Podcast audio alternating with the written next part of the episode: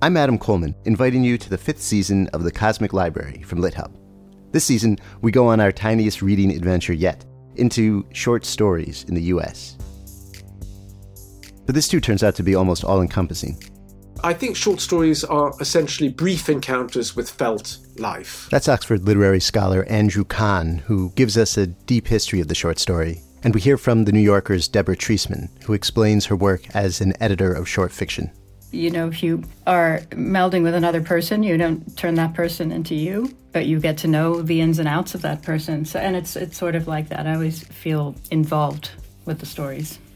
We bounce around between the history and current life of short stories with the novelist Justin Taylor. The nice thing about it going out of fashion is that it really frees you up to relate to it in a different way. This being the Cosmic Library, we make sure to go way beyond U.S. short stories, too. Here's the Washington Post critic Becca Rothfeld. A lot of Kafka short stories, I think, gesture at or describe um, sort of nightmarish geographies or architectures. And the actor Max Gordon Moore reminds us just how wild short stories can be with a reading in its entirety of Wakefield, the intensely strange, classic Nathaniel Hawthorne story. He had contrived, or rather, he had happened to dissever himself from the world, to vanish. Get ready for all that and more in a season about short stories, small windows into vast universes. It's season five of The Cosmic Library, available soon wherever you go for podcasts.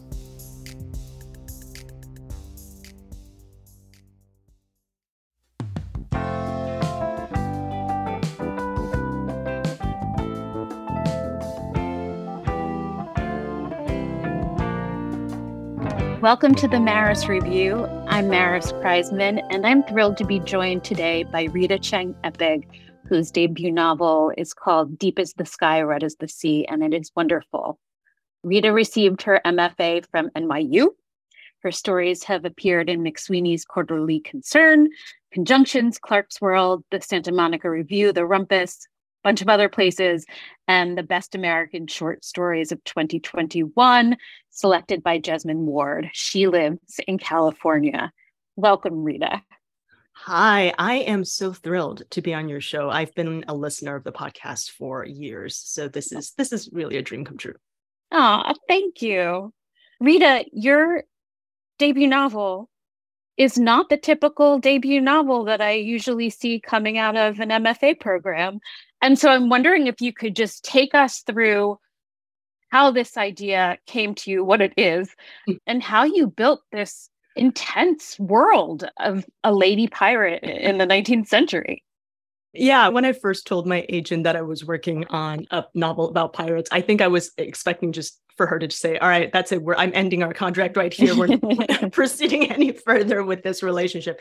But my novel is based on a uh, historical figure who lived during the early 1800s in what is now uh, the region around Hong Kong, and we could we can call her a pirate queen. She was a woman who commanded by some historians' accounts, the largest pirate fleet ever in the history of, you know, pirates. So this uh, book is a fictionalization of the, the, events of her life, and it draws also upon Chinese mythology, which is I'm, I'm a big mythology buff, and I, I, definitely wanted to pull some of those elements into the book. As, and you do. Let's start out by talking about Shek Yeung is what a what a great character. She is someone who didn't want to become a pirate. She had other other plans, but all of the alternatives were not so great and she really embodies the kind of doing what you have to do to to survive. Tell me about that. Yeah, and as you're asking this question, I'm realizing I totally missed the second part of your question before, but I'll, I'll weave it in. So, um, so yeah she is this really she's lived you know uh, she lived a very hard scrabble life that the the uh, historical figure. She was a peasant girl. There really are no records of her before she joined the fleet because she was considered a person of no importance by society right? And there are records that indicate that she might have been herself abducted by pirates when she was a pretty young teenager young woman and uh, back then, uh, if you couldn't pay your ransom after the pirates kidnapped you, usually one of two things happened. You either got conscripted into the pirate fleet. So you had to basically become forced labor.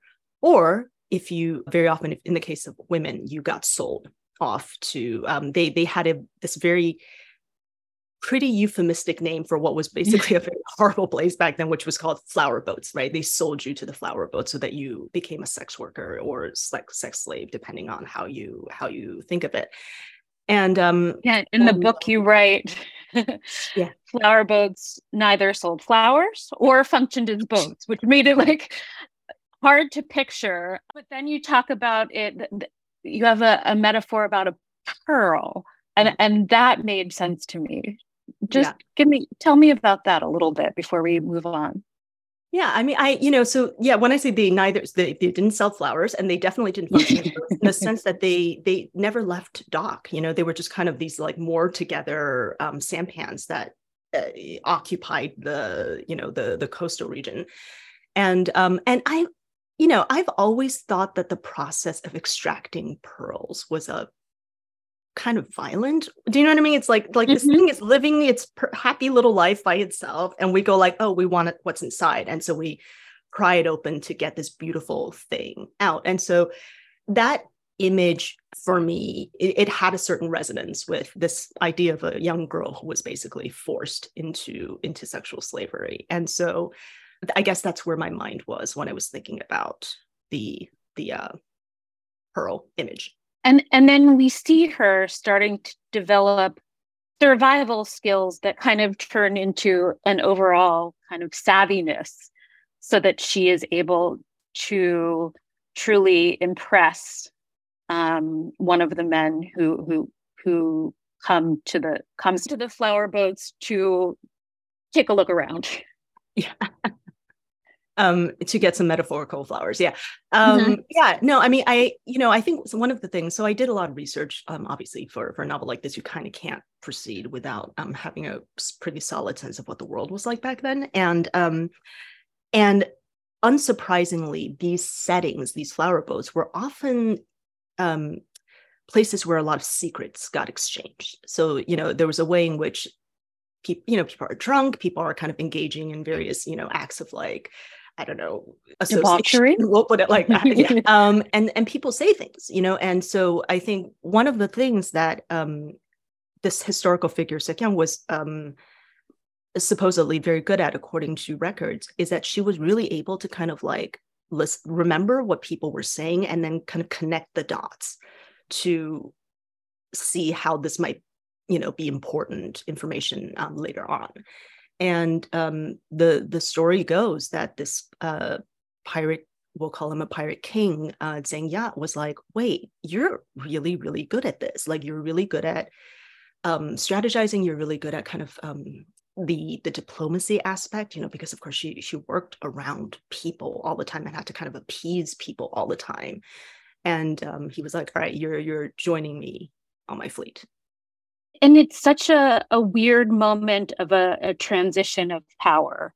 She is both more empowered and less, perhaps. And she has to struggle with that through throughout the I mean, that's that's her ultimate struggle, I would say. Yeah, absolutely. I mean, I think that, you know, it's a little bit like how do you how do you say no? Can you say no? I mean, I think this is a question. Can you say no to somebody who holds a lot more power? Than you do, right? I mean, th- I think this is not this is a question that I think a lot of people are still grappling with these days. This is why when people talk about coercion, when people talk about, um, you know, uh, feeling like, well, I felt like I had to go to, you know, this person's, you know, hotel room or whatever, B- because you know, she, she, he was this really wealthy um, and among the underworld, um, really respected person, right? He, he, hypothetically, he could have had her killed without anybody even batting an eye you know at this. And so she you're right she absolutely she is in a position of being coerced but at the same time she is he's saying okay if you do everything i tell you to you can have a much more powerful position than you were ever able to hold on the flower boat. So it's i think it's um yeah, it was definitely a tension that I was trying to explore in the book, what it's like to be both empowered and really disempowered at the same time.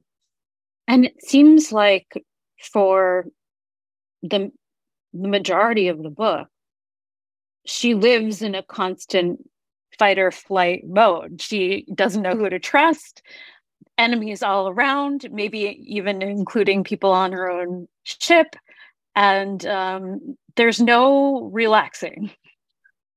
No. Um, I mean, it's kind of funny because I, I was working on this novel, um, even I, I was still working on it after the first year of the pandemic. And I remember um, back then I was seeing a lot of things on social media about how um, the, the, the, pandemic has made all of us live in constant fight or flight. Well, technically, I think in psychology, it's fight or fight or flight or freeze, but it's the same idea. Mm-hmm. that your your adrenaline, your epinephrine is running, and um, you, you're kind of reacting to everything in the world, every stimulus in the world, with this kind of um, with this fear, with this panic. And so um, I, it, I think, I mean, I don't know, I don't think it was an intentional decision on my part, but I think a little bit of that idea seeped through as I was working on this novel of like, how do we, you know, what is it like for a person who, because of the circumstances of her life, can never just back the, you know, can never just chill out and like you know have a glass of metaphorical wine and you know go go take a nap. Um and um and so i yeah i think she's definitely i mean i wouldn't call her high strung but she's definitely um she is very very used to um making do or to or sort of like existing on this fight or flight or freeze mode and it becomes this kind of confidence that I am always jealous of someone who is a decisive leader who feels empowered to tell other people um, what they should do. And she's so good at it. I think, yeah, I mean, I think that I, I, think there are moments in the book where she does doubt herself, but I think that's yes. also a very natural human thing, right? Like I think the only human beings who never doubt themselves, I, I I would actually question their judgment a little bit if they never doubted themselves at all. Um, but um, but yeah, I mean, I think certainly if we are to go by um, you know actual uh, historical outcomes, right? She was able to run this giant fleet very successful,ly for a number of years. And she was able to, I mean, I don't think it's a spoiler because she's a fairly well known figure, but like, you know, she was basically like she retired scot free. The, the emperor said to her, like, all right, please, please don't please stop robbing us and if you if you stop robbing us i'll let you keep all your money and can you just go like you know do the equivalent of moving to florida or whatever so um, so I mean, yeah, like if, if we go by actual concrete outcomes, yeah, I would say she did pretty well for herself. Let's take a step back because you we're getting into what um, the emperor said, and mm-hmm. and look at the the climate in which all of this is going on. Mm-hmm. I was struck by what her husband says in in the first couple of pages, like a, a kind of um, philosophy on pirate life. It, and it goes something like men need to be governed, but sometimes the governing shouldn't go to the actual people who are in charge. Yeah. Um, and there's this terrible famine where it then becomes very clear that the only response he says to, to tyranny is is insurrection and uh, that sounds right to me. um, you know, I one of the other things I was thinking a lot about while I was writing this book is so I'm I'm not like one of those people who's really you know savvy about like the history of certain like cartels you know um and certain but i do i am aware that like there have been in history many instances of um communities where you know the government really wasn't doing like you know wasn't doing its job wasn't taking care of the people and these um, extra we'll call them extra governmental organizations um, you know okay. or, or, you know or we can call them gangs or cartels or whatever kind of stepped in and they were horrible and brutal i'm not going to pretend like they were good people who did good things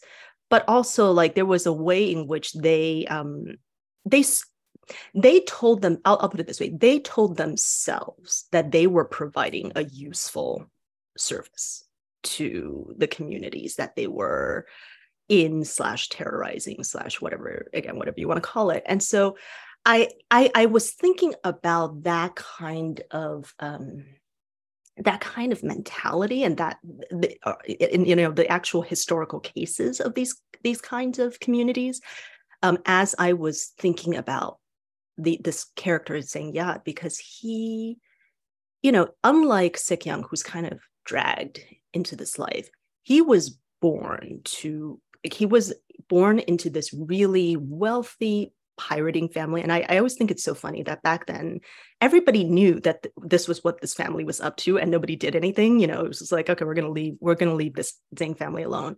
But um, so I, I can imagine that that's a little bit of the kind of internal mythology within that family that they tell themselves, right? That we're we're doing a service for the people because the government sure and it's true the, the emperor absolutely did not care about the peasants of um, especially southern china because if you um, in chinese history there's been a very kind of there, there's a kind of like ideological and cultural divide between the north and the south and like the northern you know beijing government is a little bit like we don't really care what happens in the southern parts. So um so yeah so i guess that was a very long-winded way of saying that i was thinking about um you know gangs and you know mafias and so forth when i was writing from Yat's perspective and and yeah one of the things that i guess you don't normally think of uh, when reading a book about pirates is that they also raided villages on land mm-hmm. Mm-hmm. so it's not always the case that they're stealing from the rich to give to the poor i think that's a very fun I mean, I think that's a kind of nice Pirates of the Caribbean kind of version. you know what I mean? Pirates, like, look, whatever. 100%. Like, there's nothing wrong with entertainment. Like sometimes we just want want to watch something like action filled and like you know like kind of uh, exciting. But but you know the fact of the matter is, I I really try to not. I really really try to not make Shek Yeung this kind of like Robin Hood type. You know, like I I, I wanted to be like, look, yeah, it is true. These pirates very often they were the only ways that these fe- peasants who were going through a period of famine could feed themselves and their families. And also, they like, you know, like they went into villages on land and said, either pay us protection money or we burn your village down. You know, I mean, the, so, um, yeah, so that was a kind of, I, I, I felt like I was trying to walk this tightrope the whole time of like, how do I showcase in some in some ways both the necessity of these pirates and also the fact that these were not they were not doing good things. This wasn't like a fun high seas romp type of yeah. situation, you know? Yeah. Yeah, the, even the idea that she could have no compunction, she mm-hmm. says about about killing people. Mm-hmm. Mm-hmm is is both especially um at that time i would imagine like for a woman a, a sign of great strength mm-hmm. mm-hmm. but also you know killing people probably right. wrong I, I, yeah i would say most most people in the world have kind of like you know uh, agreed on the fact that killing people is generally yeah generally yeah, yeah, yeah. yeah and and she even has she even knows the proper ways to or her she has a code of how she will treat a prisoner or how she will get information like one of the things that we learn pretty early on is she already knows that torture doesn't work mm-hmm. Mm-hmm. So it's it's lovely to not have to as a reader mm-hmm. deal with someone inflicting torture, but mm-hmm. this isn't because she's being nice or kind. No. Sorry, go ahead. No, that's it. Yeah. I mean, I you know, I think I think people who have done kind you know, re- really kind of morally questionable things very often tell themselves that they have a kind of code that they live by. Now, what you know, whether they actually abide by that code, um, because she doesn't, she often doesn't abide by her own code, right? Like she tells herself, like these are these are the you know uh, expectations for myself that I set, and then it's like, you know, when when we are in danger, when we feel panicked, when we feel threatened, you know, like there's a way in which our lizard brain overrides all of our convictions, or at least, you know, I mean, maybe some people are 100% true to their convictions, but like I think most people aren't, and we end up doing things that violate um, our own code. So yeah, I, I think she thinks she's like, okay, I'm like I'm a pirate, but I'm a civilized pirate, or you know, like whatever, however she justified it to herself in her own brain. Um, and sometimes she was able to abide by her own code, and sometimes she wasn't. And and I think, um, I guess I personally tend to find that that's the case. That codes are um, less written in stone than people think they are. And that's a, a really good segue into the kinds of problems that she has to face in, in the present day. I mean, in the in, in the book in the present day. Sure, yeah. Um, which is she's trying to form an alliance between these other fleets of pirates. And it's a tough thing to imagine that there can be honor amongst thieves, especially those who, so many of whom never even chose to be thieves. Mm-hmm. And then, of course, there's the Chinese government and the Europeans coming coming on over doing their imperialistic uh, shit. Um, yeah, I mean, I it's funny as I'm hearing you talk about those things. Um, I, I was I was kind of thinking to myself like, oh, I bet people would think that I'm like over plotting this, that I'm like throwing in too many, um, Mm-mm. throwing in too many elements. But like this, this is this was historically true. Like like this was a she was uh, dealing with um enemies on all sides, you know, right? Like because there was um dissension within her own fleet. But you know that's always the case when you are any kind of leader. There's always going to be dissension within your your own ranks. Um, but yeah, the Chinese government was hunting her, and the Europeans were like, "No, we need to like take you out of commission." One of the really sorry, I'm going to segue, you know, go go off on a tangent here, but um, uh, one of the really interesting documents I read in preparation for writing the novel when I was doing research is um, was a manuscript written by, I think it was an English merchant, written to the English government at the time, that was basically saying, These are my observations of the pirate fleets in China. We, I, I am petitioning you to send me boats and send me men because we need to take them down because they are seriously cutting into our I mean, profit margin essentially. And so, um, yeah, so like all, all of these things were in fact happening at the same time. And I'm sorry, I have forgotten your original question. I'm very sorry. Uh, I, um, I did too. So, but I, I'm happy to learn that because with every step in this book, you have to think as you're reading it, how does she know all of this stuff? Like, even in terms of like the fighting, how they fought, that the idea that the spear can be more practical than than the cutlass. Tell me about all of that combat. All the geeky combat stuff. Yeah. um, yeah, I, I, actually recently wrote a, a thing for the Lit Hub newsletter about how to write a fight. So a little um, a little background. I I um I took martial arts classes for many many years um, and um, and the uh, in the particular style of um, uh, karate that I was doing, you start using weapons after you i mean obviously not sharpened weapons right? Like we weren't trying to at one another with like sharpened spears. But but you you you start to um, work with weapons at a later stage in your in your training. And so like it, it's a lot of stuff from basically stuff that like my various instructors yelled at me to impress upon me when i was when i was in these classes. So like for example like you know there's you know the the bo which is like the very lo- large long fighting staff. It's like six six feet tall. You would never like so on one hand it's much easier to use because there are no sharp pointy edges right? It's hard to like seriously hurt yourself with it if if the weapons were sharp you know like the other weapons were sharpened.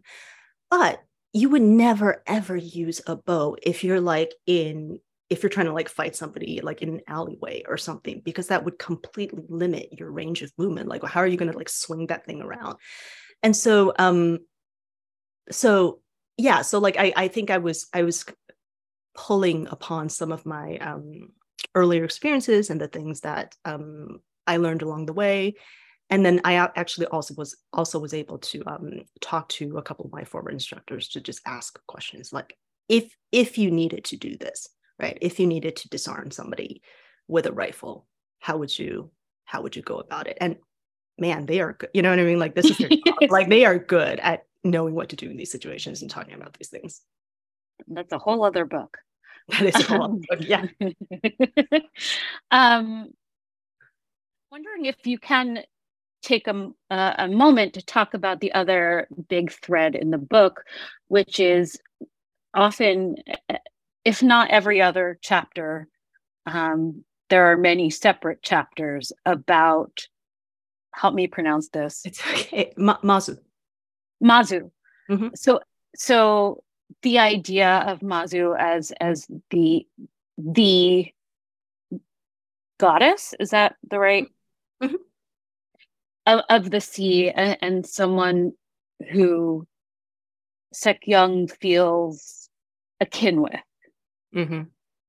Yeah, you know, as I mentioned earlier, I'm a huge mythology buff. Like I was like I in high school, I had this um I read all of the Edith Hamilton Greek myths and like I like, you know, like highlighted things on every page. So I I've always been like this. And um, and the sea goddess Mazu is uh, actually still a widely, widely worshipped um, figure in many parts of Asia. So, like, um, I was born and raised in Taiwan, and um, if you go to Taiwan, every other block there is a temple to her. There is, you know, um, they they sell like you know tote bags and like cookies and things with you know her her image branded on it. So she's very much a part of day to day life. I think in many parts of in many parts of Asia, and um, I found out uh, during the course of my research that pi- the pirates also worshipped her, um, which I guess seems obvious in retrospect because like when you spend all of your time at sea, like what else are you gonna are you gonna worship like a mountain god? No, you're gonna worship a sea goddess, you know?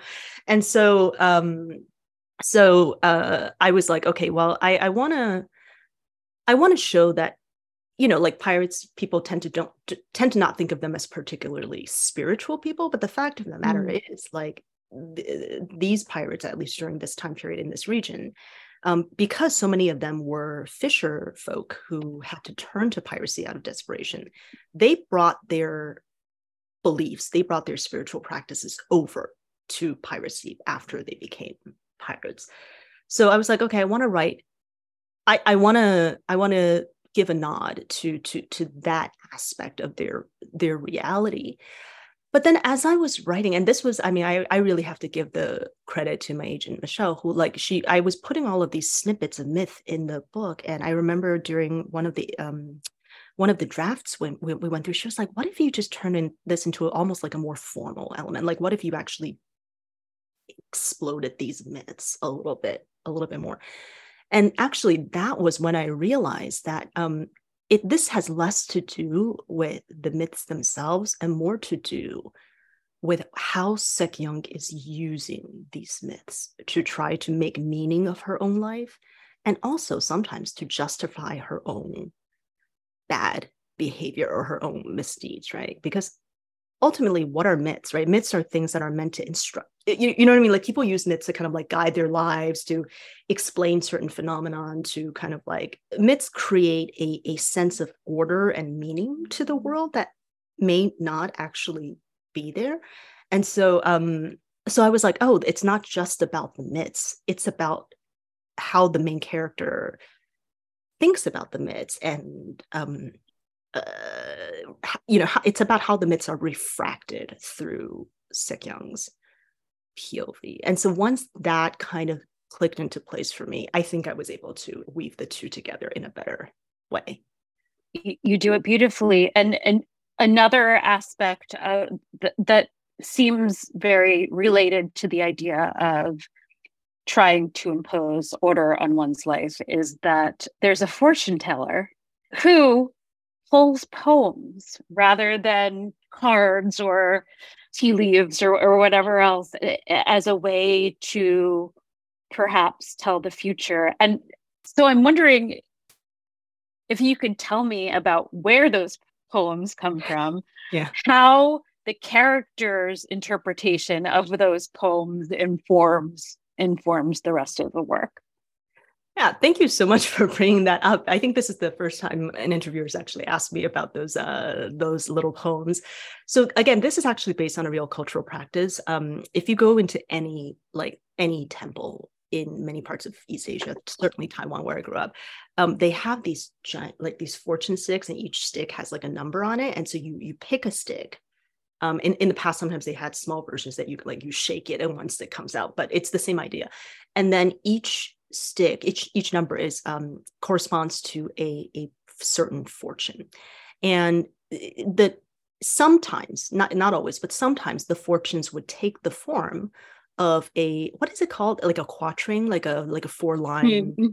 poem? Eh, yeah. So like it would take the form of um a, a quatrain or again i don't know the right word and you interpret your fortune based on what the poem says. Now, in the case of this this fortune teller, she has memorized all of the poems associated with all of the numbers. But that's of course like we we know like epic poets have been doing this. You know, sure. Like, have been doing this since the beginning of time. So that's not actually that implausible. And um yeah, and so where, where these are actual poems that are thankfully not copyrighted because they were written hundreds and hundreds of years ago in China by famous Chinese poets. Um, and uh, for people who are really, really into and familiar with dynastic Chinese poetry, I apologize because I am not a scholar, and I I translated these poems into English the best that I could. But I'm not, you know, like they have people who get PhDs in how to translate these poems. So I um I, I sincerely apologize if I've made a mockery of these poems by you know doing it with my crap modern day uh, Mandarin. But yeah, that's that's where they come from. These are real poems from real poets, and uh, I kind of, I you know, like I, I think it's actually a really cool idea, right? Like, I mean, fortune telling is all about symbols. Like, what are tarot cards? It's like, oh, it's you know, it's a sun. Like, what does the sun mean? And poetry is all about symbols. so, absolutely. And Rita, I think that gives. I I'm hoping that gives listeners just a taste of all of the work you did compiling this book, all of the action and adventure in this book and philosophical grappling. It's it's a, a wonderful read and thank you. No, so thank before you we go, mm-hmm. please recommend some books for us. Yes. So um I just I'm like 10 pages, 20 pages away from uh, the end of uh, Mariana Enriquez, Our Share of Night. And it, it I mean, oh. like, I've been a fan of Mariana Enriquez for years. Like, I read um, The Dangers of Smoking Bed and also before that, Things We Lost in the Fire. And um, I'm I'm just such a fan. I don't I don't even like horror. I'm terrified of horror, but like she's so good that I willingly risk insomnia in order to read her books. So I don't know if she's listening. This is how much I respect you. Um, and uh, and uh, another book that I recently read. This is more in the science fiction fantasy genre because I I quite like um, good SFF uh, novels as well. But it's by it's coming out in a month. I was able to read a galley of it. It's by a, a, a Sri Lankan writer named Vajra, uh, and I keep forgetting to look up how to pronounce this name. I feel terrible.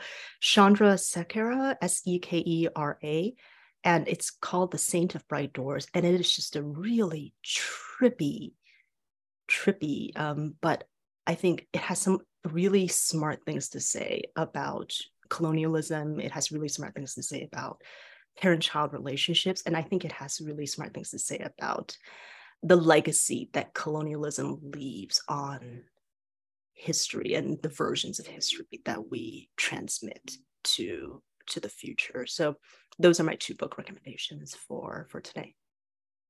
Thank you so much rita. Deep as the sky red as the sea. Out now. Thank you.